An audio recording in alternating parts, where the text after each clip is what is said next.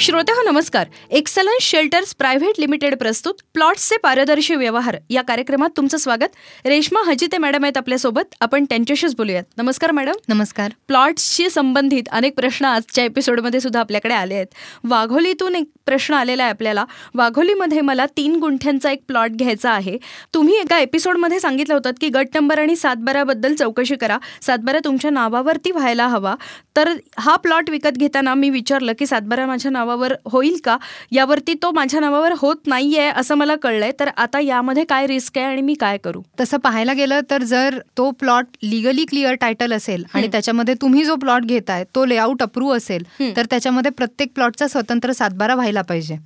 याच्यासाठी एकतर तुम्ही बघा की तो लेआउट जो तुम्हाला दाखवलाय त्या लेआउटवर टाउन प्लॅनिंगचा शिक्का आहे का? त्या लेआउटवर गव्हर्नमेंट ऑथॉरिटीचं स्टॅम्पिंग आहे का?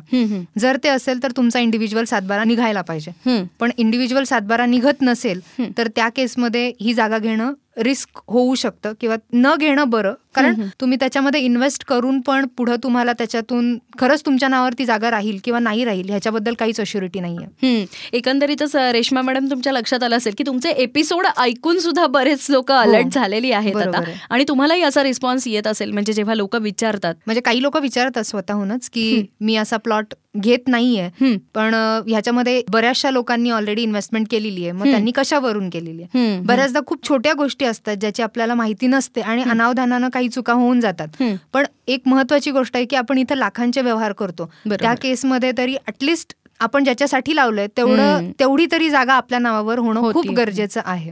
पुढचाही प्रश्न अशाच प्रकारचा आहे. पिंपळे सौदागर इथे माझी जागा आहे असं आल्हाट म्हणून आहेत ते आपल्याला सांगतायत. माझ्या नावावरती तीन हजार स्क्वेअर फीटची जागा आहे. ती जागा एनमध्ये मी कन्व्हर्ट केली नाही त्यावेळेला. आता त्यावरती बस स्टँडचं रिझर्वेशन आलंय. सो ज्या एरियाला मला एक करोड रुपये अपेक्षित होते त्याला आता गव्हर्नमेंटकडून मला प्रत्यक्षात अडीच लाख रुपयेच मिळणार आहेत. तर या केसमध्ये तुम्ही काय सांगाल? तसं पाहायला गेलं तर आपण कुठली पण जागा घेतो तेव्हा जनरली आपण सिटी लिमिटमध्ये कुठलीही जागा ही शेती करण्यासाठी घेत नाही.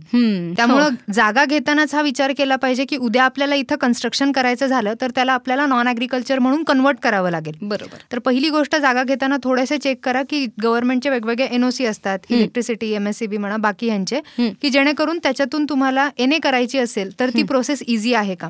त्याच्यातूनच तुम्हाला कळेल ही जागा एनए होऊ शकते का?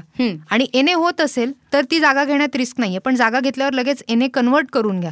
म्हणजे अशाही कुठल्याही प्रकारचं रिझर्वेशन त्याच्यावर येऊ शकत नाही. कारण गव्हर्नमेंटचे प्रत्येक सर्टन एरियामध्ये प्लॅन असतात. जर यांनी जागा घेताना हे गव्हर्नमेंटचा प्लॅन पाहिला असता रिजनल प्लॅन किंवा डिस्ट्रिक्ट प्लॅन त्याच्यामध्ये त्यांना अंदाज आला असता की इथं बस स्टँड रिझर्वेशन पुढच्या पाच वर्षांनी पडणार आहे. त्यांनी ती जागा घेतली नसती. म्हणजे ही प्रिकॉशन जागा खरेदी करतानाच घेतली पाहिजे. त्या एरियाचा रिजनल प्लॅन काय आहे? डिस्ट्रिक्ट प्लॅन काय आहे? ते समजून घेतलं पाहिजे. फ्युचरमध्ये कुठल्या एरियात बस स्टँड येणार आहे? किंवा कुठल्या काही काही एरियामध्ये कचरा डेपो रिझर्वेशन असतं. काही एरियामध्ये इंडस्ट्रीयल रिझर्वेशन असू शकतं. पण आपल्याला घेताना ते माहीत नसतं. बरोबर. आता या दोन प्रश्नाच्या अनुषंगानंच आजच्या एपिसोडमध्ये पुन्हा एकदा सांगा की कुठली कुठली डॉक्युमेंट्स आपण चेक केली पाहिजेत? जागा घेताना? सगळ्यात पहिलं म्हणजे समजा जर एन ए प्लॉट घेत असाल तर लेआउट आणि तो अप्रूव्ड आहे का ऑथॉरिटीकडून तुम्ही जेवढा स्क्वेअर फूटचा प्लॉट घेताय. दुसरं म्हणजे सातबारावर रिसेंट अपडेटेड नाव आहे का? आणि सातबारावर बघताना त्याच्यावर कुठल्या प्रकारची जागा आहे? तुम्ही अग्रिकल्चर घेताय की नॉन अग्रिकल्चर घेताय अग्रिकल्चर घेत असाल तर तुमच्याकडे अग्रिकल्चर सातबारा पाहिजे. आणि एक एकर मिनिमम जागा तुम्ही घेतली पाहिजे. अच्छा. आणि प्रपोज डेने जर तुम्ही घेत असाल म्हणजे परत त्याचा तो अग्रिकल्चरच जागा कन्सिडर करण्यात येते. नॉन अग्रिकल्चर असेल तर फक्त तुम्ही एने ऑर्डर पाहिली. रिसेंट एने ऑर्डर तुम्ही ज्याच्याकडून घेताय त्याच्याकडून आलेली असेल. तर तेवढी इनफ होते तुम्हाला. अच्छा. आणि एकदा सगळ्यात धरधोपट रूल कुठल्याही बँकेचं जर लोन अवेलेबल असेल त्या प्लॉटला त्याचा अर्थ आहे ते लिगली क्लिअर टायटल आहे. जाता जाता आज काय टिप देणार आहात? जागांच्या खरेदी विक्रीच्या व्यवहारांबद्दल. जागा घेताना बँकेचं लोन उपलब्ध असेल अशा जागा घ्या. तर त्यामुळे होतं की बँकेने ऑलरेडी बरेचसे डॉक्युमेंट चेक केलेले असतात. कारण ते पूर्ण प्रोजेक्टसाठी ते अप्रुव्हल देतात. त्यामुळे तुम्ही जी जागा घेता ती लिगली सिक्युअरच असते. ओके. प्लॉटच्या खरेदी विक्रीच्या व्यवहारांसंदर्भात संपर्क करा. Eight three zero eight eight one six five eight seven number repeat eight three zero eight eight one six five eight seven प्लॉट्सचे पारदर्शी व्यवहार या कार्यक्रमात आज इथंच थांबूयात. पुन्हा भेटणार आहोत पुढच्या भागात. तोपर्यंत नमस्कार. नमस्कार.